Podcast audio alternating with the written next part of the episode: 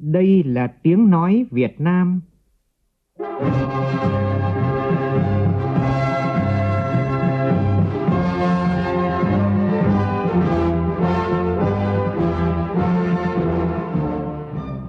là tiếng nói Việt Nam, phát thanh từ Hà Nội, thủ đô nước Cộng hòa xã hội chủ nghĩa Việt Nam.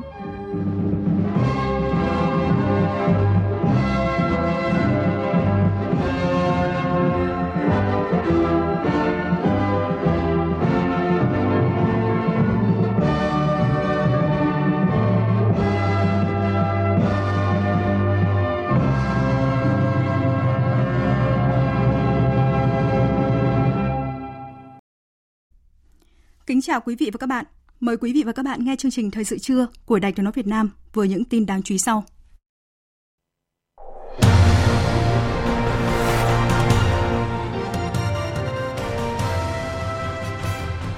Thủ tướng Phạm Minh Chính chủ trì phiên họp chính phủ thường kỳ, đánh giá tình hình kinh tế xã hội tháng 10 và 10 tháng năm nay. Cả nước xuất siêu 9 tỷ 400 triệu đô la Mỹ trong 10 tháng năm nay. Nhiều cán bộ đang co mình, đùn đẩy trách nhiệm làm việc cầm chừng. Đoàn kiểm tra 540 của Bộ Chính trị nêu tình trạng này tại cuộc làm việc với tỉnh ủy Quảng Nam. Trong phần tin thế giới,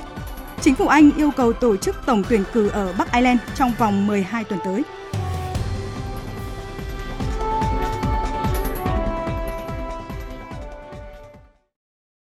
Bây giờ là tin chi tiết. Thưa quý vị và các bạn, bắt đầu từ ngày mai 30 tháng 10, Tổng Bí thư Nguyễn Phú Trọng sẽ dẫn đầu đoàn đại biểu cấp cao Đảng nhà nước ta thăm chính thức Trung Quốc theo lời mời của Tổng Bí thư Chủ tịch nước Trung Quốc Tập Cận Bình.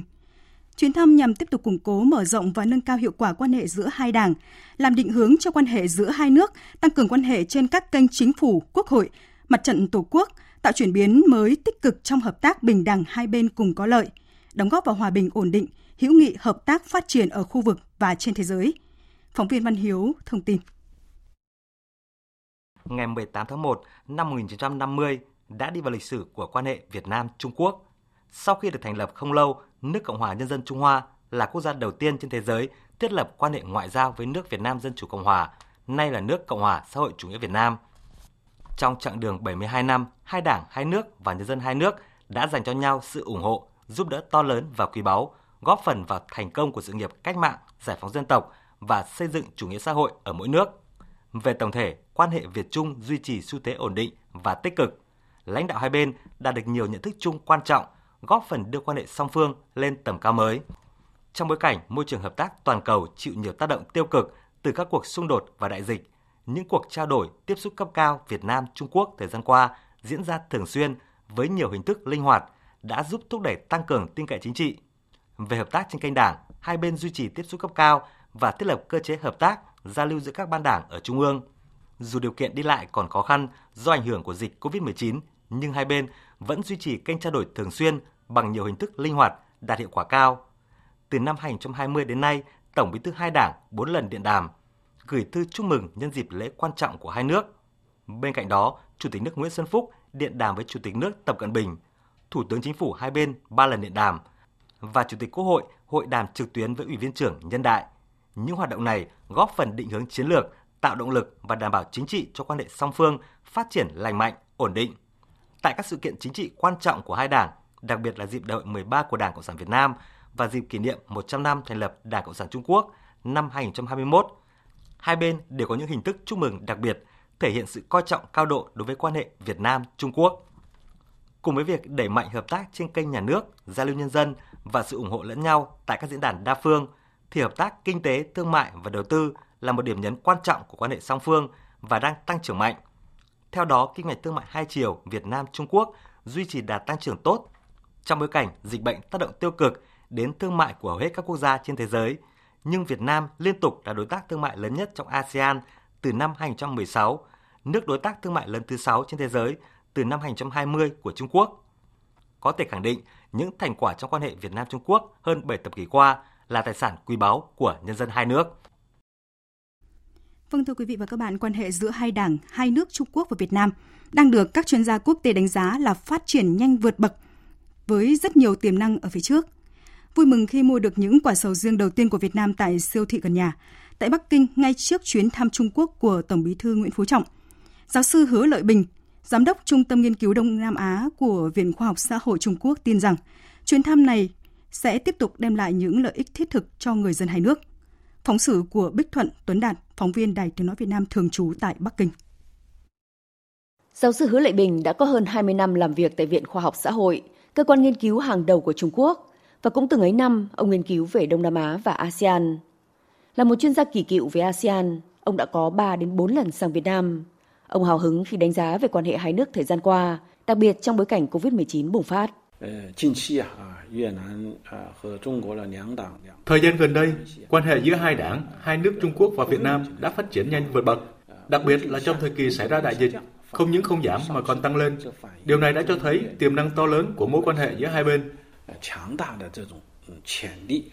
Theo ông, việc hai đảng đã thiết lập các cơ chế hợp tác như hội thảo lý luận, đào tạo cán bộ, hợp tác cấp ủy các địa phương vân vân đã giúp làm sâu sắc hơn giao lưu giữa hai đảng, nâng cao năng lực chấp chính và quản trị của cả hai bên. Ông đặc biệt ấn tượng trước những kết quả hợp tác kinh tế thương mại giữa hai nước thời gian qua. Theo số liệu do ông thu thập được, kể từ năm 2016, thương mại của Việt Nam với Trung Quốc liên tục đứng đầu trong các nước ASEAN. Năm 2021, kim ngạch thương mại giữa hai nước đã đạt hơn 23 tỷ đô la Mỹ, tăng hơn cùng kỳ năm trước gần 20%. Trung Quốc đã trở thành đối tác thương mại và quốc gia xuất khẩu lớn nhất của Việt Nam, trong khi Việt Nam là đối tác thương mại lớn thứ 6 của Trung Quốc trên toàn cầu. Thứ hạng của Trung Quốc trong lĩnh vực đầu tư tại Việt Nam cũng tăng lên theo từng năm. Năm 2019 và 2020, Trung Quốc là nhà đầu tư lớn thứ tư của Việt Nam. Năm 2021, nước này tiếp tục nâng hạng lên vị trí thứ ba với 21,3 tỷ đô la Mỹ. Sầu riêng, loại quả mới nhất của Việt Nam chính thức bắt đầu xuất khẩu chính ngạch sang Trung Quốc hồi tháng 9, nay đã có mặt ở các siêu thị tại Bắc Kinh, trong đó có nơi gia đình ông Hứa Lệ Bình đang sinh sống. Mấy ngày trước,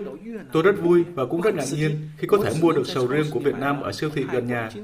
Từ trước tới giờ, tôi chỉ có thể mua sầu riêng của Thái Lan hay Malaysia. Bà vợ tôi ăn xong rất thích và còn bảo sầu riêng Việt Nam không thua kém gì sầu riêng Thái Lan và Malaysia, rất tươi ngon.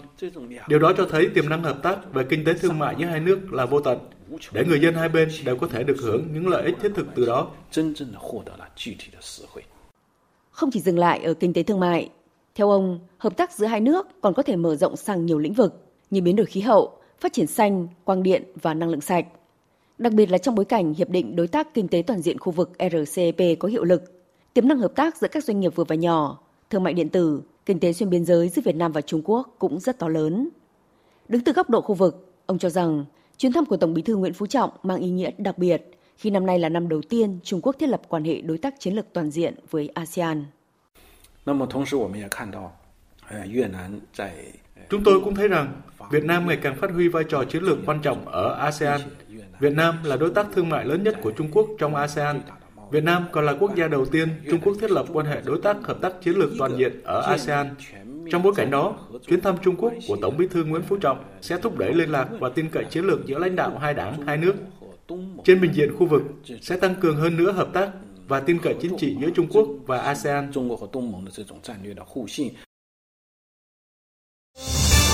Thời sự VOV nhanh, tin cậy, hấp dẫn. Quý vị và các bạn đang nghe chương trình Thời sự trưa của Đài Tiếng Nói Việt Nam. Thưa quý vị và các bạn, sáng nay dưới sự chủ trì của Thủ tướng Phạm Minh Chính,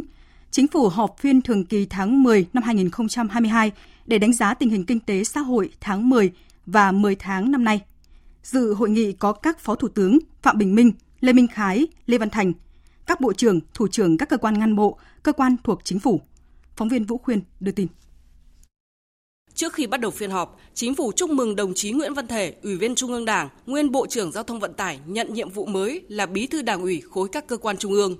Theo báo cáo của Bộ Kế hoạch và Đầu tư, trong tháng 10 và 10 tháng năm 2022, tình hình kinh tế xã hội khởi sắc trên hầu hết các lĩnh vực với nhiều điểm sáng. Kinh tế vĩ mô duy trì ổn định, lạm phát được kiểm soát, chỉ số giá tiêu dùng bình quân 10 tháng tăng 2,89%. Các cân đối lớn được bảo đảm, kim ngạch xuất nhập khẩu đạt trên 616 tỷ đô la Mỹ, tăng 14,1%, an ninh lương thực được bảo đảm, thị trường tiền tệ chủ động thích ứng với những biến động nhanh và mạnh của thị trường quốc tế, sản xuất công nghiệp tiếp tục đà phục hồi, sản xuất nông lâm nghiệp thủy sản ổn định và có tăng trưởng, thương mại dịch vụ sôi động, phục hồi nhanh ở tất cả các ngành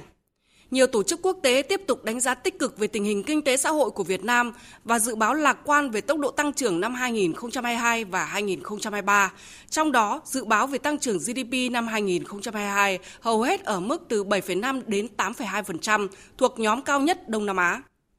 Sau khi nghe các ý kiến của các bộ ngành, kết luận phiên họp, Thủ tướng Phạm Minh Chính nhấn mạnh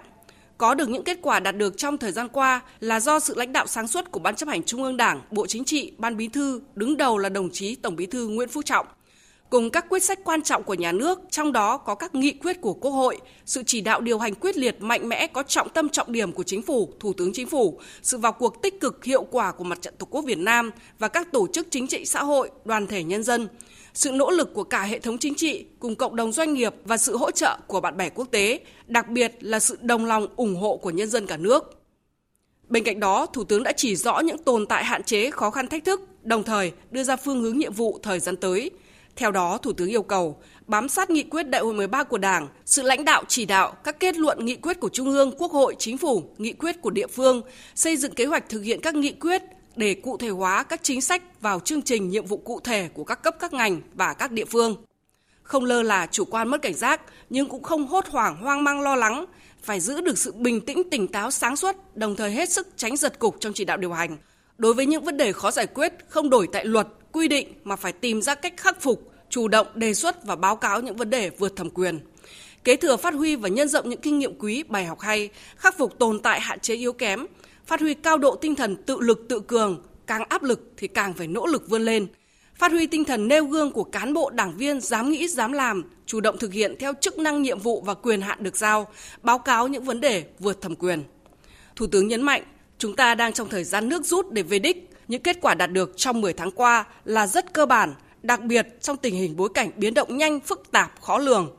Tuy nhiên, nhiều tồn tại hạn chế cần được tập trung khắc phục nhiều khó khăn thách thức cần phải vượt qua, đòi hỏi tất cả chúng ta, các bộ ngành căn cứ vào chức năng nhiệm vụ quyền hạn của mình, đánh giá cụ thể, rõ ràng, chính xác tình hình thực tiễn, nhất là những vấn đề mới phát sinh, chủ động đề ra các giải pháp khoa học, linh hoạt, hiệu quả để phát huy tối đa thời cơ thuận lợi, khắc phục triệt để những khó khăn vướng mắc, phải tập trung cao độ, quyết tâm hơn nữa, nỗ lực hơn nữa, triển khai công việc phải có trọng tâm trọng điểm.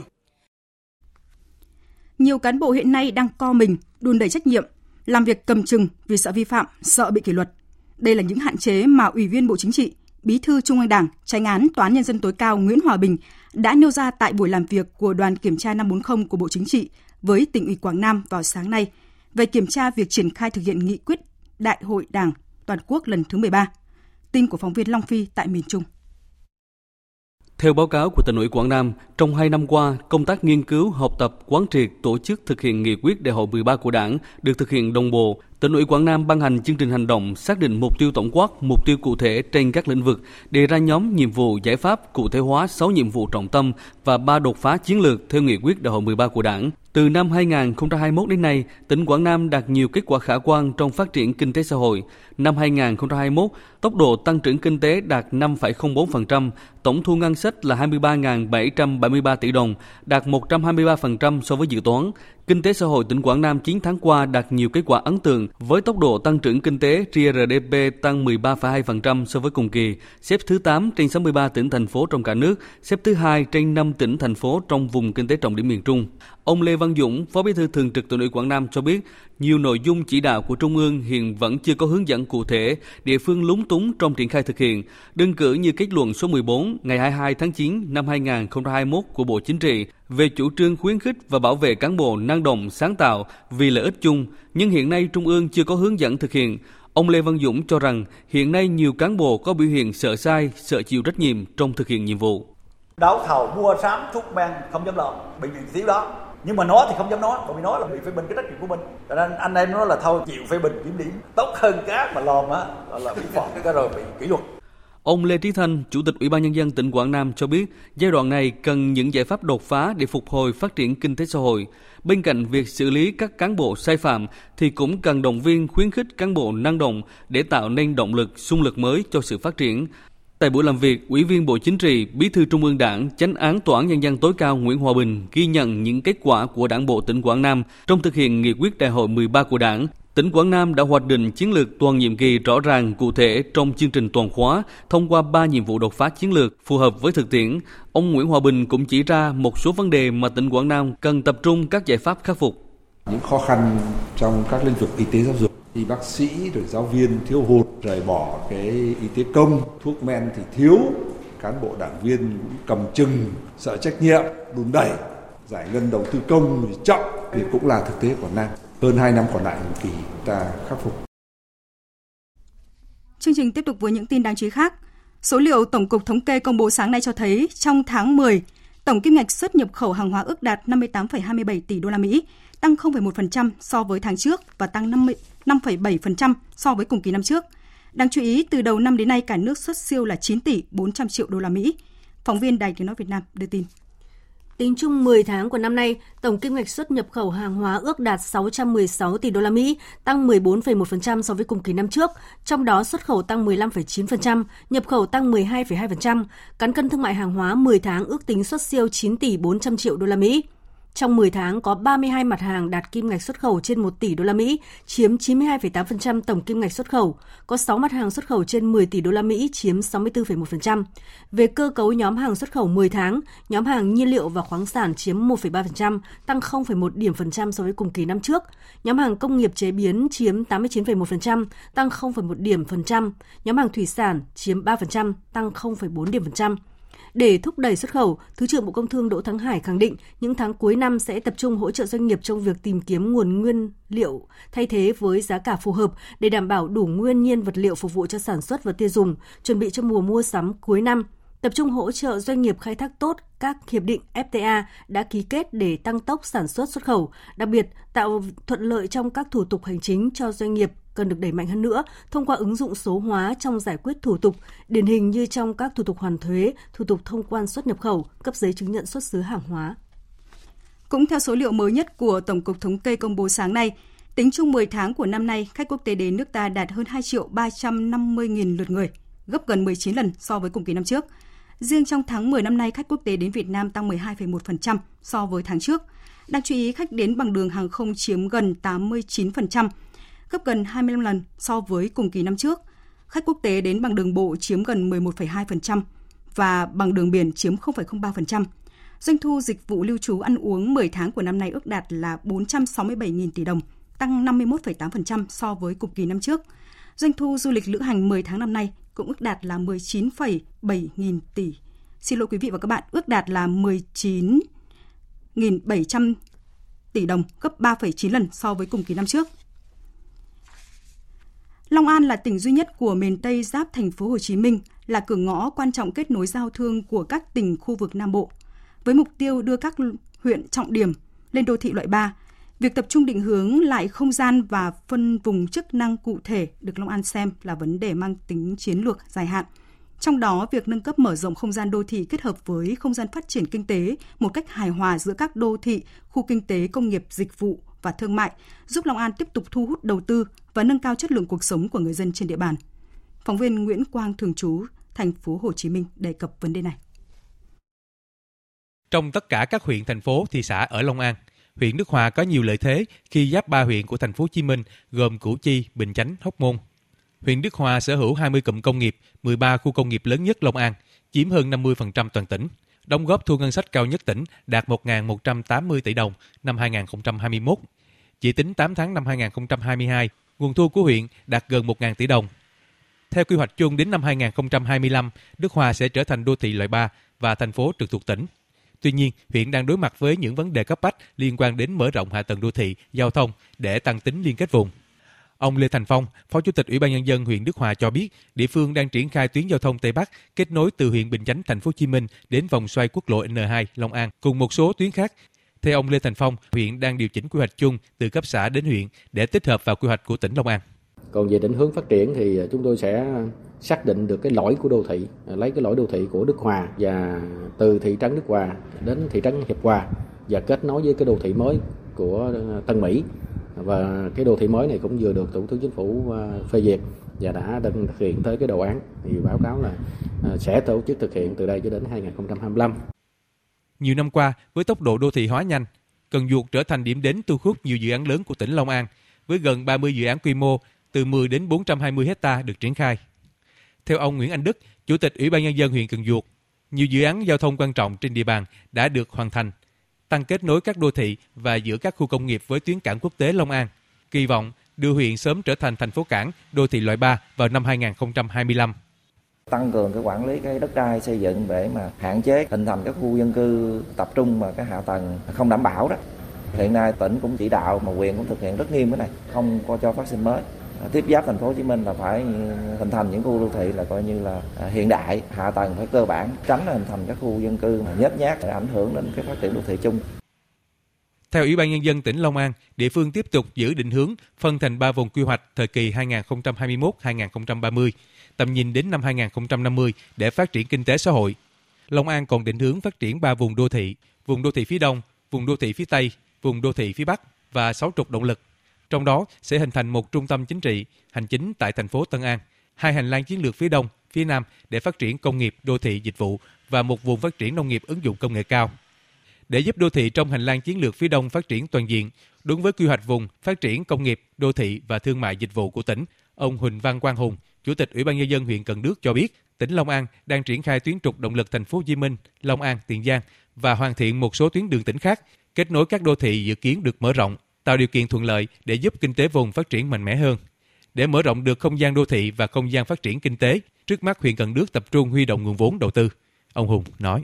khó khăn lớn nhất về cái cái nguồn vốn đầu tư thì từ các cái nguồn vốn để huy động cộng với cái sự nỗ lực các nguồn vốn sẵn có của huyện nhất là huyện tập trung khai thác về cái ờ, quỹ đất tạo cái vốn để đầu tư phát triển nhất là kết cấu hạ tầng để từ đó cái phát triển đô thị cho nó xứng tầm đối với cái đô thị loại ba xứng đáng là cái huyện trọng điểm của tỉnh. Sáng nay tại thành phố Sóc Trăng, Trung ương Hội Liên hiệp Thanh niên Việt Nam và Ban An toàn Giao thông Quốc gia tổ chức diễn đàn thanh niên với văn hóa giao thông năm 2022. Tin của phóng viên Thạch Hồng. Diễn đàn thu hút đông đảo đoàn viên thanh niên trong tỉnh Sóc Trăng tham gia. Tại diễn đàn, các bạn thanh niên được giao lưu về kiến thức, kỹ năng khi tham gia giao thông, tìm hiểu luật an toàn giao thông đường bộ, qua đó giúp nâng cao ý thức, chấp hành luật giao thông, góp phần xây dựng văn hóa giao thông trong đoàn viên thanh niên và học sinh. Anh Đoàn Chí Hải, Phó Bí thư tỉnh đoàn Sóc Trăng cho biết, an toàn giao thông từ lâu là một vấn đề nhức nhối của toàn xã hội. Số vụ tai nạn giao thông xảy ra ngày càng phức tạp, tỷ lệ vi phạm và xảy ra tai nạn giao thông ở lứa tuổi thanh thiếu niên khá cao. Để hạn chế tình trạng này, tỉnh đoàn Sóc Trăng đã phối hợp với các đơn vị liên quan tổ chức nhiều đợt tuyên truyền pháp luật về an toàn giao thông đến các bạn đoàn viên thanh niên. Riêng trong năm nay đã có trên 15.000 lượt đoàn viên thanh niên và học sinh sinh viên tham gia thông qua các hoạt động như Ngày hội thanh niên với văn hóa giao thông, thực hành lái xe an toàn, thi tìm hiểu luật giao thông đường bộ, tìm hiểu biển báo hiệu an toàn giao thông, ứng xử văn hóa khi tham gia giao thông và thực hành kỹ năng sơ cứu nhân người bị tai nạn giao thông. Dịp này, ban tổ chức đã trao tặng phần quà cho năm thanh niên trên địa bàn tỉnh từng là nạn nhân của tai nạn giao thông và trao bằng tượng trưng xây dựng hai mô hình bến đò ngang an toàn cho đơn vị huyện Ngã Năm và huyện Mỹ Tú nhằm góp phần bảo tồn, phát huy các giá trị văn hóa truyền thống, hướng tới chào mừng kỷ niệm 40 năm ngày Già nhà, ngày nhà giáo Việt Nam và kỷ niệm 110 năm ngày thành lập tỉnh Con Tum. Hôm nay tỉnh Con Tum tổ chức liên hoan cồng chiêng múa xoang và thi trang phục dân tộc thiểu số cho học sinh lần thứ 6 năm 2022. Phóng viên Khoa Điểm thường trú tại khu vực Tây Nguyên đưa tin. Tại liên hoan lần thứ 6 năm nay, có 16 đội với gần 1.100 học sinh tham gia trong thời gian một ngày diễn ra liên hoan, có trên 300 học sinh tham gia diễn đấu cồng chiêng, trên 500 học sinh múa xoang và gần 250 học sinh thi trình diễn trang phục dân tộc thiểu số. Tất cả các em đều là học sinh bậc tiểu học và trung học cơ sở, với đa số là con em dân tộc thiểu số Ba Na.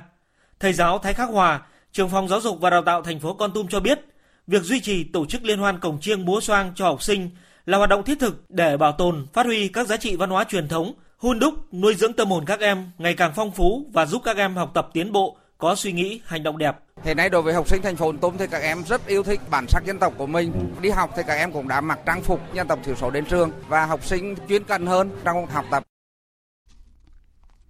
Được thiết kế như một trò chơi, mô hình tương tác có tên là RAC do một nhóm các chuyên gia toán học thuộc Trung tâm xuất sắc Across trường Đại học Thủy lợi sáng tạo nhằm mô phỏng diễn biến của việc quản lý rác thải và sản xuất nông nghiệp trên địa bàn của một số xã ảo.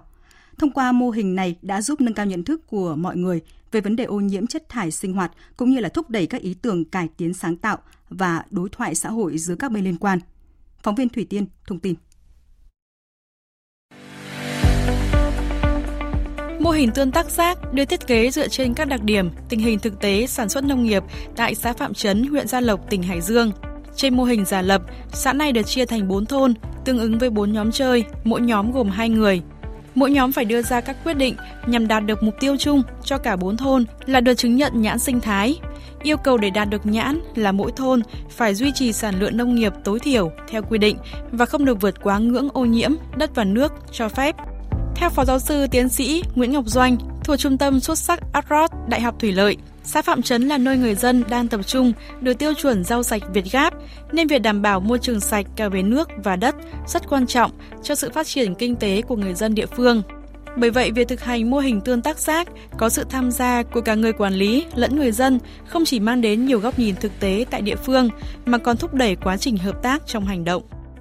sau một cái sự tham gia của mọi người, ở đây có cả tham gia của người nông dân này, cũng như là những người quản lý, thì mọi người đều đều nhận ra một cái điều quan trọng, để đạt được những cái kết quả quan trọng về về môi trường và bền vững cho cả ờ, bốn cái thôn, thì phải có sự thảo luận, hợp tác và trao đổi khi mà thực hiện các kế hoạch cũng như các hành động để tránh cái việc là cái hành động cái kế hoạch của thôn này lại có thể là đi ngược lại với những kế hoạch hành động của thôn khác từ đó dẫn đến cái chuyện là có thể ở địa phương một cái thôn nào đó mình vẫn đạt được các tiêu chí nhưng mà trên toàn bộ cái vùng của bốn thôn thì chúng ta lại không đạt được cái tiêu chí về môi trường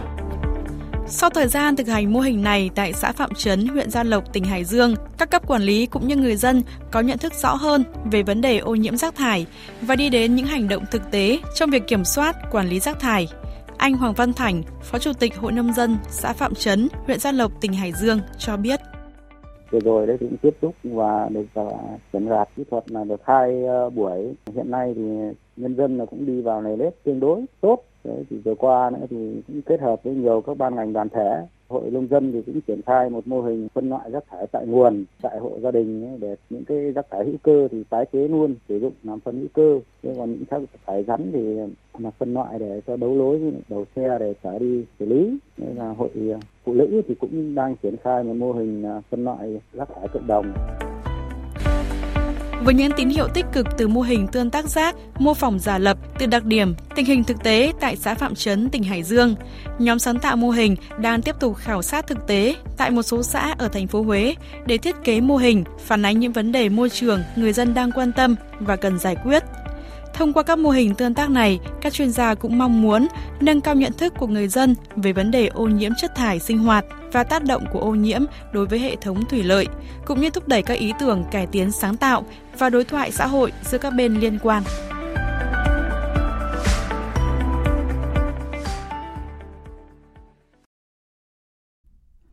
Tiếp theo là một số thông tin xã hội đáng chú ý khác. Khoảng 1 giờ sáng nay, lực lượng cứu hộ huyện Hàm Thuận Nam, tỉnh Bình Thuận đã tìm thấy thi thể nữ du khách 55 tuổi quê ở Đồng Nai tại một khu vực sâu của khe suối. Vị trí tìm thấy thi thể nữ du khách tại khu vực rừng rậm, đường đá trơn trượt và vực sâu. Tại đây có một con đường đi bộ. Dân địa phương thường đi chùa bằng con đường này và nhiều đoạn người đi phải bò vì dốc cao, đá chắn ngang đường. Có thể nạn nhân không quen nên khi xuống bị trượt chân rơi xuống vực. Trước đó, nữ du khách này cùng đoàn 8 người khác đã đi du lịch ở khu bảo tồn thiên nhiên Tà Cú. Sau khi đoàn này đi cáp treo trên lên núi Tà Cú thì đến khoảng 13 giờ ngày 3, 13 tháng 10, những người trong đoàn không tìm thấy nữ du khách. Đồn biên phòng Trà Cổ, Bộ Chỉ huy Bộ đội Biên phòng tỉnh Quảng Ninh vừa thông tin, đơn vị đã huy động lực lượng cứu hộ cứu nạn đưa vào bờ an toàn 23 ngư dân bị lật bè trôi trên biển. Theo Trung tá Lê Anh Tuấn, đồn trưởng đồn biên phòng Trà Cổ vào khoảng 10 giờ 45 phút ngày 28 tháng 10 tại khu vực vùng biển Bãi Đai, xã Vạn Ninh, thành phố Móng Cái. Bè gỗ xốp do ông Bùi Văn Lưu sinh năm 1953, trú tại thôn Đông xã Vạn Ninh làm chủ, chở 23 ngư dân đi khai thác ngao trên vùng biển này bị lật bởi sóng to. Trong quá trình tuần tra ở vùng biển giáp danh, tổ công tác đã phát hiện bè của ngư dân bị lật, đồng thời nhận được tin báo của người dân đã tổ chức cứu hộ cứu nạn kịp thời, đưa toàn bộ ngư dân vào bờ an toàn.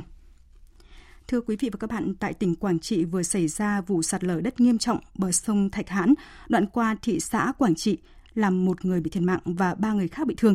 Nhiều ngôi nhà bị vùi lấp, Sự việc này cảnh báo mối nguy hiểm đối với người dân ở trong khu vùng sạt lở. Tai họa luôn rình rập và có thể ập đến bất cứ lúc nào. Điều đáng nói, số hộ dân nằm trong vùng sạt lở thuộc diện vào khu tái định cư, nhưng họ không chịu di rời. Phóng, hiệu, phóng viên Thanh Hiếu tại miền Trung tìm hiểu câu chuyện này. Các hộ dân bị ảnh hưởng trong vụ sạt lở này đều thuộc diện di rời bố trí vào khu tái định cư cây trâm, xã Hải Lệ, thị xã Quảng Trị. Mỗi hộ dân vào khu tái định cư được hỗ trợ 20 triệu đồng. Thế nhưng cho đến nay, trong số 40 hộ thuộc diện di rời thì chỉ có 5 hộ chuyển đến nơi ở mới, còn 35 hộ vẫn bám trụ tại chỗ. Vì sao có chuyện này? Ông Nguyễn Hữu Kiến là một trong năm hộ dân chủ động di rời đến sống tại khu tái định cư cây trâm cho biết thấy nhà nước đầu tư làm kè giác cố bờ sông chống sạt lở các hộ dân trong diện di rời cứ nghĩ rằng có bờ kè kiên cố bảo vệ nên tiếp tục bám trụ chỗ ở cũ không chịu di rời ngoài ra mức hỗ trợ mỗi hộ dân di rời vào khu tái định cư 20 triệu đồng là quá thấp không đủ tiền để xây nhà mới bà con kiến nghị tăng mức hỗ trợ nhưng chưa được giải quyết Tôi ở đây cũng rất lâu. Vùng này là vùng sạt lở rất nguy hiểm cho nên gia đình là di dời vào trong đó là cách đây cũng 5 năm thôi. Cấp trên cũng về họp một hai ba lần là di dời để bồi thường cho dân đi. Do tình hình kinh tế của dân, do khu vực này là họ chưa đảm bảo di dời, cho nên tôi chủ động di dời trước. Ông Nguyễn Đào Ái, Chủ tịch Ủy ban nhân dân xã Hải Lệ, thị xã Quảng Trị, tỉnh Quảng Trị cho biết, mỗi hộ dân vào khu tái định cư được cấp 1.500 mét vuông đất, trong đó có 300 mét vuông đất ở và hỗ trợ thêm 20 triệu đồng. Lý do các hộ dân không muốn vào khu tái định cư là xa trung tâm, tiền hỗ trợ di dời thấp. Tại nơi ở cũ, đa số bà con đã xây dựng nhà cửa, hàng quán kiên cố để làm ăn, buôn bán. Chính quyền đã nhiều lần đồng viên, giải thích, thuyết phục người dân vào khu tái định cư, nhưng không mấy ai chịu vào. Để tránh tình trạng lãng phí các khu tái định cư, ông Hà Sĩ Đồng, Phó Chủ tịch Thường trực Ủy ban nhân dân tỉnh Quảng Trị cho biết, trước mắt tỉnh đề nghị Ủy ban nhân dân thị xã Quảng Trị cùng các cấp các ngành hỗ trợ lương thực thực phẩm di dời khẩn cấp số hộ dân ra khỏi khu vực sạt lở nguy hiểm. Các ngành địa phương tiếp tục hoàn thiện cơ sở hạ tầng khu tái định cư, đảm bảo điều kiện để dân yên tâm vào ở, tỉnh Quảng Trị chỉ đạo thị xã Quảng Trị đã làm những cái khu đất tái định cư cho cái hộ dân ở dọc cái tuyến bờ sông mà có cái nguy cơ sạt lở này và đã cho kè giá cổ nhưng mà mưa bão nó bất thường, diễn ra liên tục trong cái kế hoạch thì đã vận động nhân dân di rời. Nhưng mà sau khi mưa bão nó đã giảm, đã rút thì người dân chủ quan là quay trở lại đây, trông coi của cải tài sản và trước mắt thì khẩn trương làm cái kế hoạch để di rời dân đến nơi cái ở mới dự báo các cái à, tình hình diễn biến của thời tiết để không thể để xảy ra thiệt hại về người là hàng đầu. Để chủ động ứng phó với bão Nagae sắp đi vào Biển Đông, Văn phòng Thường trực Ban Chỉ đạo Quốc gia về phòng chống thiên tai, Ủy ban Quốc gia ứng phó sự cố thiên tai và tìm kiếm cứu nạn yêu cầu các tỉnh thành phố ven biển từ Quảng Ninh đến Bình Thuận, các bộ ngành chỉ đạo theo dõi, kiểm đếm tàu thuyền đang hoạt động trong khu vực ảnh hưởng của bão, quản lý chặt chẽ các phương tiện ra khơi, giữ thông tin liên lạc thường xuyên với chủ các phương tiện để xử lý kịp thời các tình huống xấu có thể xảy ra. Và theo con số cập nhật mới nhất của cơ quan kiểm soát thảm họa tại quốc gia Philippines vào sáng nay, số người thiệt mạng do bão Nagae đã tăng lên 72 người. Mưa lớn gây ra lụt lội và lở đất nghiêm trọng ở khu vực miền Nam Philippines. Phạm Hà, phóng viên thường trú Đài Tiếng Nói Việt Nam theo dõi khu vực ASEAN, thông tin. Người phát ngôn Cơ quan Kiểm soát Thảm họa thiên tai quốc gia cho biết tỉnh Maguindanao bị ảnh hưởng nặng nề nhất với 67 người thiệt mạng, có 33 người khác bị thương và 14 người mất tích. Cơn bão Nagae với sức gió duy trì tối đa 95 km một giờ và giật lên tới 160 km một giờ, đổ bộ vào tỉnh phía đông Cantaduanes vào sáng sớm nay. Trong bản tin mới nhất của cơ quan khí tượng Philippines, cơn bão mang đến những trận mưa lớn và xối xả tại các khu vực nó quét qua khi cắt qua đảo chính Luzon và hướng vào Biển Đông. Hiện lực lượng cứu hộ đang cố gắng đưa các thi thể ra khỏi vùng nước lụt và bùn lầy. Tại một số khu vực cơn bão quét qua, mưa đã giảm bớt tạo điều kiện thuận lợi trong hoạt động tìm kiếm và cứu hộ. Quân đội đã đưa xe tải, thuyền cao su đến để giải cứu những người dân bị mắc kẹt trên mái nhà.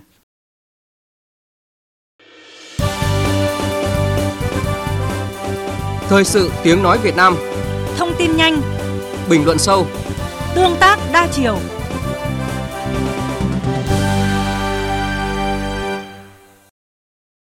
Chương trình tiếp tục với phần tin quốc tế. Hội nghị thường niên Diễn đàn Nghị viện châu Á-Thái Bình Dương lần thứ 30 vừa bế mạc tại thủ đô Bangkok của Thái Lan.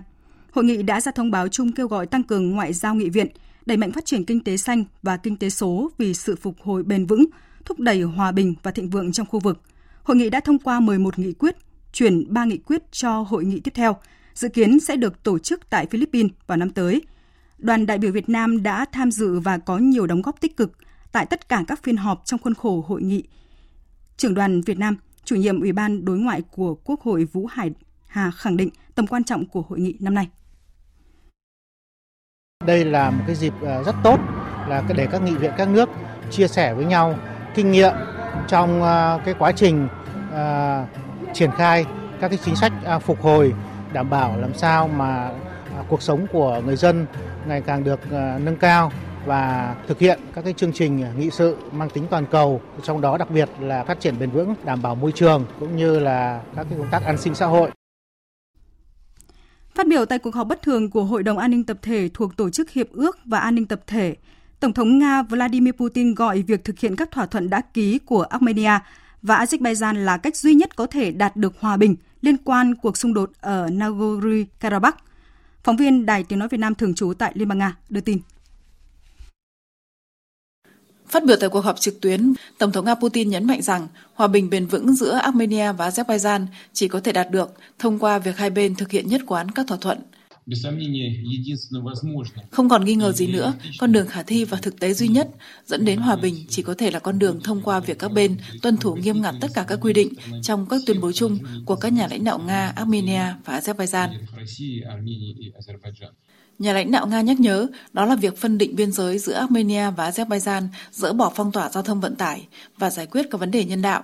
Trước đó, phát biểu tại cuộc họp của câu lạc bộ thảo luận Van đai, Tổng thống Putin đã tuyên bố Nga ủng hộ giải pháp hòa bình cũng như phân định biên giới và giải quyết dứt điểm vấn đề này giữa Armenia và Azerbaijan. Moscow ủng hộ nhưng sẽ không áp đặt bất cứ điều gì, không thể và sẽ không ra lệnh bất cứ điều gì đối với Armenia. Nga sẽ ủng hộ bất kỳ lựa chọn nào của người dân Armenia về các thông số của Hiệp ước Hòa bình với Azerbaijan. Trong tháng 9 vừa qua, đã xảy ra căng thẳng ở biên giới Armenia và Azerbaijan, các bên cáo buộc nhau về các hành động khiêu khích. Với sự trung gian của Nga, hai nước đã đồng ý về một lệnh ngừng bắn và một phái đoàn của Tổ chức Hiệp ước về an ninh tập thể đã đến Armenia để đánh giá tình hình. Dự kiến ngày 31 tháng 10, Tổng thống Nga Vladimir Putin sẽ có cuộc hội đàm tại Sochi với các nhà lãnh đạo tại Armenia và Azerbaijan. Trọng tâm cuộc hội đàm ba bên là thảo luận việc thực hiện các thỏa thuận đã đạt được trong các cuộc đàm phán mà Nga làm trung gian hồi năm ngoái, cũng như các bước đi tiếp theo để củng cố ổn định và an ninh tại khu vực của Caucasus. Ngoài ra, lãnh đạo các nước cũng trao đổi về tái thiết và thúc đẩy hoạt động thương mại, kinh tế và giao thông vận tải. Chính phủ Anh vừa tuyên bố sẽ yêu cầu cuộc tổng tuyển cử bầu cơ quan lập pháp mới của Bắc Ireland trong vòng 12 tuần tới – Dự đoán nhiều khả năng cuộc bầu cử sẽ được ấn định vào ngày 15 tháng 12 năm nay. Đây được xem là nỗ lực của Anh nhằm phá vỡ bế tắc chính trị tại khu vực, có thể dẫn đến khả năng Bắc Ireland phải chịu sự quản lý trực tiếp từ nước này. Bắc Ireland đã không có chính quyền hoạt động kể từ tháng 2 sau khi Đảng Hợp nhất Dân Chủ, vốn ủng hộ Bắc Ireland nằm trong Vương quốc Anh, tẩy chay việc chia sẻ quyền lực tại khu vực để phản đối các thỏa thuận thương mại hậu Brexit với Liên minh châu Âu liên quan đến Nghị định thư Bắc Ireland cho rằng thỏa thuận này làm suy yếu vị trí của Bắc Ireland trong Vương quốc Anh. 27 quốc gia thành viên của Liên minh châu Âu vừa đạt được thỏa thuận cấm toàn bộ các loại ô tô mới chạy bằng xăng và dầu vào năm 2035. Đây là một phần trong nỗ lực của Liên minh châu Âu nhằm đạt mục tiêu cắt giảm 55% lượng khí thải nhà kính trong thập kỷ này. Theo thỏa thuận, các nhà sản xuất ô tô sẽ được yêu cầu giảm 55% lượng khí thải của ô tô mới bán ra vào năm 2030 so với năm 2021 trước khi đạt mức cắt giảm 100% vào năm 2035. Để có hiệu lực, thỏa thuận phải được Nghị viện châu Âu và các quốc gia thành viên thông qua. Theo số liệu của Liên minh châu Âu, giao thông vận tải là lĩnh vực duy nhất phát thải khí nhà kính tăng trong 3 thập kỷ qua. EU muốn giảm đáng kể lượng khí thải từ giao thông vận tải vào năm 2050 và thúc đẩy việc sử dụng xe điện. Thưa quý vị và các bạn, sau hơn 2 năm bị gián đoạn và tổn thương do đại dịch COVID-19, Mùa lễ Halloween còn gọi là lễ hội của ma quỷ, vốn rất thịnh hành trong văn hóa của Mỹ và Anh lại bắt đầu. Bất chấp tình hình lạm phát, nhiều người dân Mỹ năm nay rất háo hức và chi tiêu mạnh cho việc mua sắm cho dịp lễ năm nay. Tổng hợp của biên tập viên Hồng Nhung. Do tác động của đại dịch, lễ Halloween, một dịp lễ đặc biệt được yêu thích tại Mỹ đã từng phải hủy bỏ. Thế nhưng năm nay, khi tình hình dịch bệnh được cải thiện, người dân Mỹ dành nhiều sự quan tâm hơn cho dịp lễ này. Để chuẩn bị cho Halloween, nhiều người đã đi mua sắm từ nhiều ngày qua. Sức mua sắm cho dịp lễ Halloween đặc biệt tăng cao, bất chấp tình hình lạm phát ở Mỹ hiện nay. Các đồ trang trí, trang phục, đặc biệt là bánh kẹo là những mặt hàng được người dân mua nhiều nhất. Kế hoạch của chúng tôi cho lễ Halloween, tôi cho rằng sẽ không có gì thay đổi cả. Tôi vẫn sẽ ra ngoài cùng bạn bè dịp này. Tôi vẫn chuẩn bị đầy đủ cho lễ Halloween. Chúng tôi vẫn sẽ phát kẹo cho những đứa trẻ hàng xóm. Con gái tôi rất vui khi được tham gia các bữa tiệc Halloween. Vì vậy tôi cho rằng Halloween năm nay sẽ rất vui. Chúng tôi biết là có lạm phát, song tôi không cho rằng mình phải từ bỏ tinh thần của ngày lễ.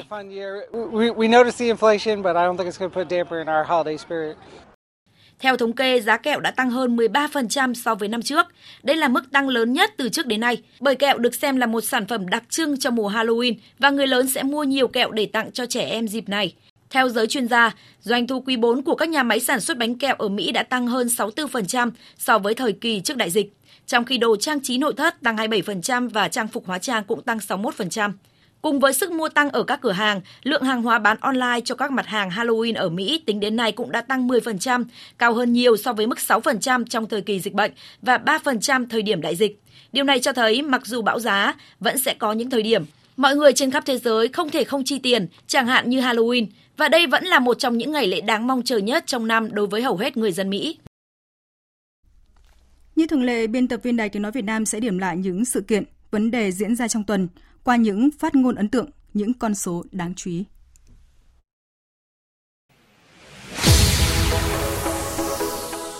Những phát ngôn ấn tượng, những con số đáng chú ý. Cần phải đổi mới tư duy, phát huy sự năng động sáng tạo của các địa phương để Đông Nam Bộ phải trở thành một hình mẫu tiêu biểu, hiệu quả cao trong hợp tác liên kết vùng. Đây là phát biểu chỉ đạo của Tổng Bí thư Nguyễn Phú Trọng tại hội nghị của Bộ Chính trị về phát triển vùng Đông Nam Bộ. Bộ Chính trị đặc biệt nhấn mạnh cần phải đổi mới mạnh mẽ, năng động sáng tạo hơn nữa, tạo chuyển biến có tính đột phá trong việc tiếp tục xây dựng và phát triển vùng Đông Nam Bộ trở thành trung tâm kinh tế, tài chính, thương mại, giáo dục và đào tạo, phát triển nguồn nhân lực chất lượng cao, đóng vai trò là một cực tăng trưởng của vùng Đông Nam Bộ và cả nước. Theo Tổng Bí thư Nguyễn Phú Trọng, việc kiến tạo phát triển vùng Đông Nam Bộ cần theo hướng bền vững, hài hòa, dựa trên ba trụ cột kinh tế, xã hội, môi trường, lấy con người là trung tâm. Mục tiêu là đến năm 2045 đưa vùng Đông Nam Bộ trở thành một trong những trung tâm tài chính, dịch vụ, du lịch và cảng biển năng động, tăng trưởng cao, hàng đầu khu vực và thế giới. Với tầm nhìn xa và vì một thế giới phát triển bao trùm, tốt đẹp hơn, chúng ta hãy cùng đoàn kết, chung tay, củng cố phát triển và chia sẻ các nguồn lực để nghiên cứu, sản xuất vaccine, xây dựng ngành công nghiệp y sinh tiên tiến, phát triển nền y học hiện đại để ứng phó hiệu quả với các loại dịch bệnh. Đồng thời, bảo đảm cách tiếp cận công bằng, công lý đối với vaccine và các sản phẩm phục vụ chăm sóc, bảo vệ sức khỏe nhân dân trên toàn cầu. Đây là thông điệp của Thủ tướng Phạm Minh Chính gửi tới Hội nghị Thượng đỉnh Sinh học Thế giới tổ chức tại Hàn Quốc với chủ đề Tương lai của vaccine và y sinh. Trong bài phát biểu của mình, Thủ tướng khẳng định Việt Nam là thành viên tích cực có trách nhiệm với cộng đồng quốc tế. Việt Nam cam kết phối hợp chặt chẽ hiệu quả trong nghiên cứu sản xuất, chuyển giao công nghệ, góp phần ổn định chuỗi cung ứng vaccine và các sản phẩm y sinh trên toàn cầu. 14 trong tổng số 15 chỉ tiêu kinh tế xã hội ước đạt và vượt so với kế hoạch. Tăng trưởng GDP 9 tháng đạt 8,83% và cả năm ước đạt khoảng 8%, vượt mục tiêu đề ra. Đây là báo cáo của chính phủ trước Quốc hội tại phiên thảo luận về kết quả thực hiện kế hoạch phát triển kinh tế xã hội năm nay, dự kiến kế hoạch năm tới. Cùng với nêu đề xuất kiến nghị các giải pháp cho phát triển kinh tế xã hội, các đại biểu bày tỏ quan tâm về tình trạng gần 40.000 cán bộ công chức viên chức thôi việc trong 2 năm rưỡi qua, hay việc nhiều cán bộ sợ sai, không dám đột phá, đồng thời cho rằng đây là cơ hội để chính phủ đánh giá hoàn thiện hoạt động quản trị, trong đó có việc tăng lương, đóng góp thêm động lực cho tăng trưởng. Trước hết, thực hiện việc nâng lương cơ sở cho đội ngũ cán bộ công chức, xong cũng cần xem xét và cân đối để sớm thực hiện cải cách tiền lương theo nghị quyết số 27 của Trung ương để góp phần giúp bộ máy nhà nước hoạt động có động lực và giảm bớt các hệ lụy rời bỏ khu vực công vì lý do tiền lương. Theo ý kiến của đại đa số cán bộ công chức viên chức, đề xuất chính phủ tăng lương từ ngày 1 tháng 1 năm 2023. Bên cạnh đó là kiềm chế lạm phát, kiềm giá, tránh tình trạng lương chưa tăng thì giá đã tăng. Chuyển sang những vấn đề đáng chú ý khác. Trong tuần, Ngân hàng Nhà nước vừa có quyết định tăng thêm 1% đối với lãi suất tái cấp vốn, lãi suất tái chiết khấu, trần lãi suất huy động dưới 6 tháng, lãi suất cho vay các lĩnh vực ưu tiên. Đây là lần nâng lãi suất điều hành thứ hai của Ngân hàng Nhà nước trong vòng hơn một tháng qua. Động thái tăng lãi suất của Ngân hàng Nhà nước được cho là nhắm tới hai mục tiêu kiềm chế lạm phát và giảm áp lực đối với tỷ giá. Trong tháng 10, giá gạo 5% tấm của Việt Nam là 425 đến 430 đô la Mỹ một tấn, mức cao nhất kể từ tháng 11 năm ngoái đến nay. Xuất khẩu gạo nhờ đó đạt hơn 6 triệu tấn, thu về gần 3 tỷ đô la Mỹ, tăng hơn 17% về khối lượng và hơn 7% về giá trị so với cùng kỳ năm ngoái. Với nhiều tín hiệu tích cực, chuyên gia trong ngành dự báo xuất khẩu gạo Việt Nam trong năm nay có thể đạt 6,3 đến 6,5 triệu tấn, cao hơn 100 đến 200 nghìn tấn so với năm 2021. 350 hành khách từ Kazakhstan đã đến Cam Ranh, Khánh Hòa trên chuyến bay thẳng đầu tiên mới được đưa vào khai thác. Theo kế hoạch, đường bay Kazakhstan Cam Ranh sẽ được khai thác với tần suất 2 chuyến bay khứ hồi một tuần với khoảng 350 khách một chuyến. Việt Nam đứng vị trí thứ 8 trong top 20 điểm đến lý tưởng đầu năm 2023. Theo tạp chí du lịch nổi tiếng của Anh, đầu năm tới Việt Nam sẽ có thời tiết tương đối dễ chịu với chỉ sự khác biệt nhỏ giữa miền Bắc và miền Nam. Đây cũng là thời điểm khách du lịch ít đi sau Giáng sinh, do đó du khách có cơ hội thưởng thức vẻ đẹp của Việt Nam bình yên hơn.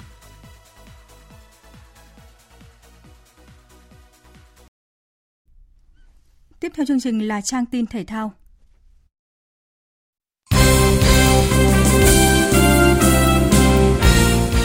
Thưa quý vị và các bạn, vòng 22 giải bóng đá vô địch quốc gia V-League 2022 khởi tranh chiều qua với 3 trận đấu sớm. Trong khi câu lạc bộ Thành phố Hồ Chí Minh chiến thắng trên sân Thanh Hóa để thoát khỏi vị trí cầm đèn đỏ, thì 3 điểm giành được trên sân thống nhất giúp Hải Phòng chiếm ngôi đầu bảng từ tay Hà Nội FC.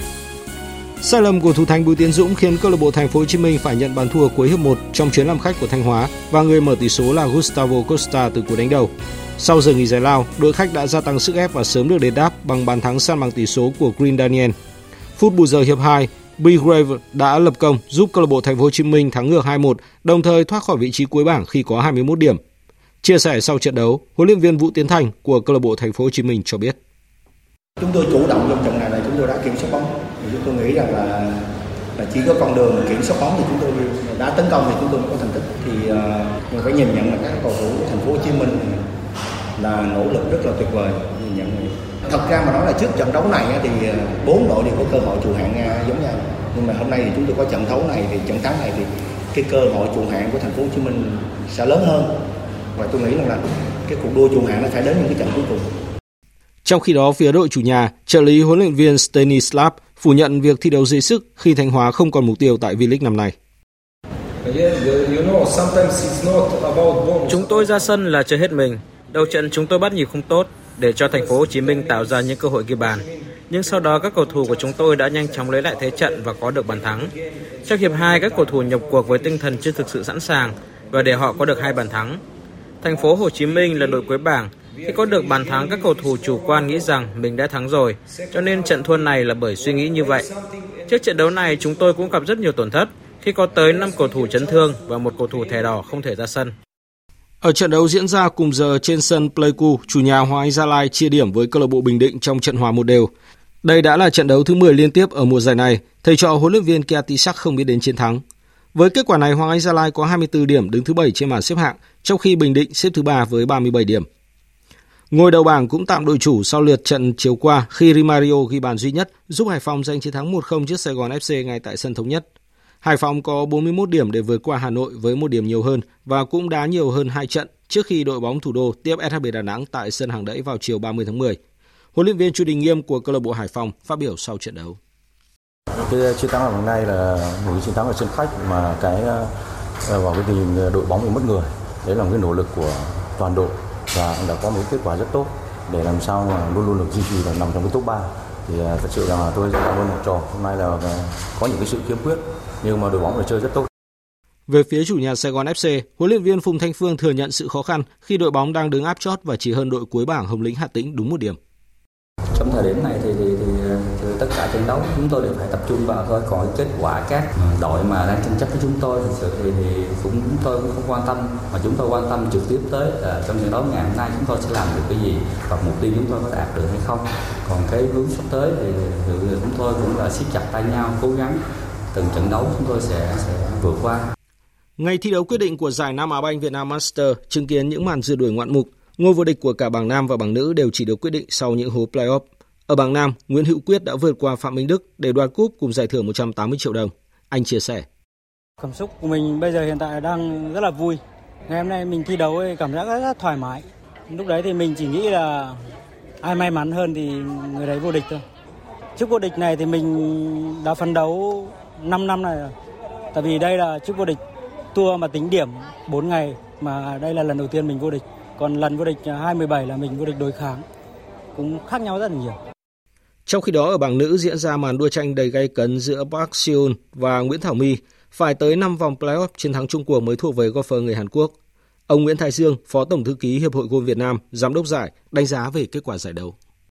Bất kỳ giải đấu nào nếu mà chúng ta có playoff thì là những cái màn đấu súng ờ, nghe thở mà chúng ta đều mong muốn ở thể thao. Thì lần này thì chúng ta được chứng kiến cái, cả hai màn playoff của cả nam và nữ. Thì đây cũng chính là cái ý nghĩa của Việt Nam Master cũng như là gôn chuyên nghiệp của Việt Nam. À, đây là cái hệ thống giải đấu mà chúng tôi sẽ nuôi dưỡng các cái tài năng, nuôi dưỡng cái ước mơ của những cái tay gôn mong muốn được thi đấu chuyên nghiệp và chúng tôi hy vọng là sẽ có rất nhiều những Nguyễn Hữu Quyết, những nhiều tay gôn đi theo gôn chuyên một nữa và chúng ta sẽ có những cái thành tích quốc tế không đơn thuần chỉ là thành tích của Việt Nam. Việt Nam Master là giải đấu áp chót trong hệ thống golf chuyên nghiệp VJ Tour 2022. Ba chặng đầu gồm Leisure Challenge, Việt Nam National Championship, Việt Nam Open. Sự kiện cuối năm mang tên Tour Championship dự kiến diễn ra khoảng tháng 12 tại Đà Nẵng, dành cho top 30 bằng tiền thưởng tính từ Leisure Challenge đến Việt Nam Master. Quỹ thưởng chung kết lớn ở mức 1,5 tỷ đồng, trong đó nhà vô địch nhận 500 triệu đồng. Dự báo thời tiết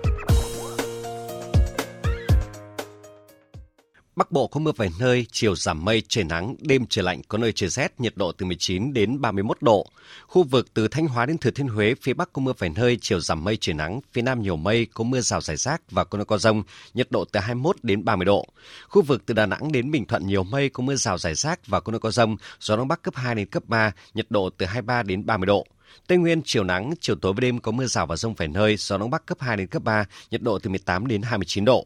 Nam Bộ có mưa rào và rông vài nơi, riêng chiều tối có mưa rào và rông rải rác, gió đông bắc cấp 2 đến cấp 3, nhiệt độ từ 22 đến 32 độ. Khu vực Hà Nội chiều nắng đêm không mưa, gió đông bắc đến bắc cấp 2 đến cấp 3, đêm trời lạnh, nhiệt độ từ 20 đến 31 độ. Dự báo thời tiết biển, Vịnh Bắc Bộ có mưa rào vài nơi tầm nhìn xa trên 10 km, gió đông bắc cấp 4 đến cấp 5.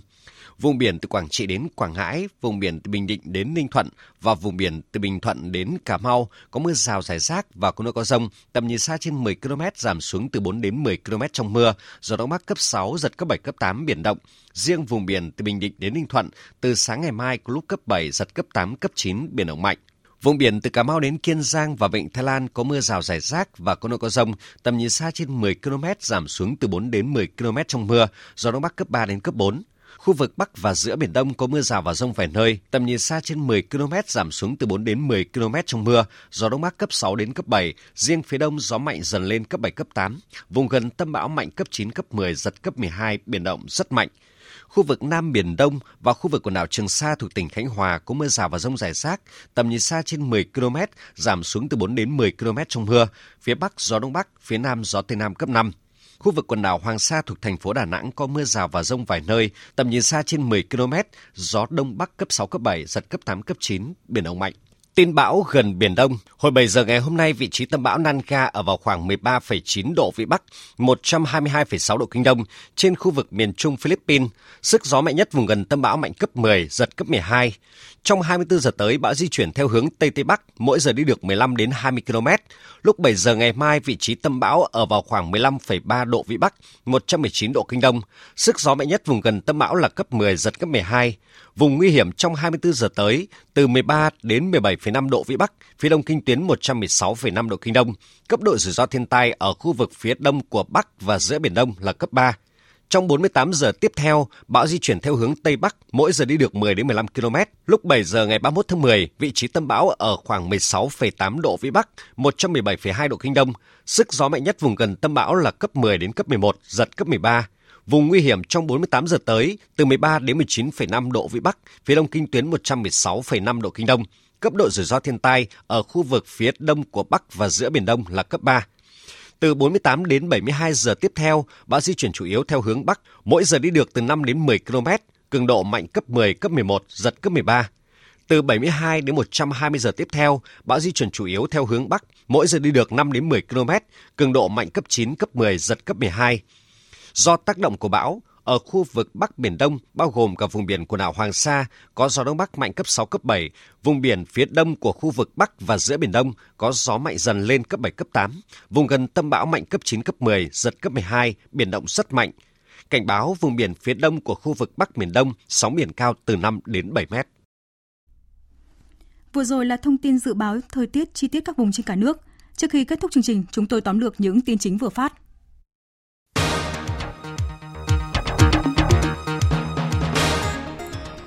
Chủ trì phiên họp thường kỳ tháng 10, đánh giá tình hình kinh tế xã hội tháng 10 và 10 tháng năm nay. Thủ tướng Phạm Minh Chính nhấn mạnh những kết quả đạt được trong 10 tháng đầu năm là rất cơ bản. Tuy nhiên nhiều tồn tại hạn chế cần tập trung khắc phục, nhiều khó khăn thách thức cần vượt qua, đòi hỏi tất cả các bộ ngành đánh giá cụ thể, rõ ràng, chính xác tình hình thực tiễn, nhất là những vấn đề mới phát sinh, chủ động đề ra các giải pháp khoa học, linh hoạt, hiệu quả để phát huy tối đa thời cơ thuận lợi, khắc phục triệt để những khó khăn, vướng mắc. Phải tập trung cao độ, quyết tâm hơn,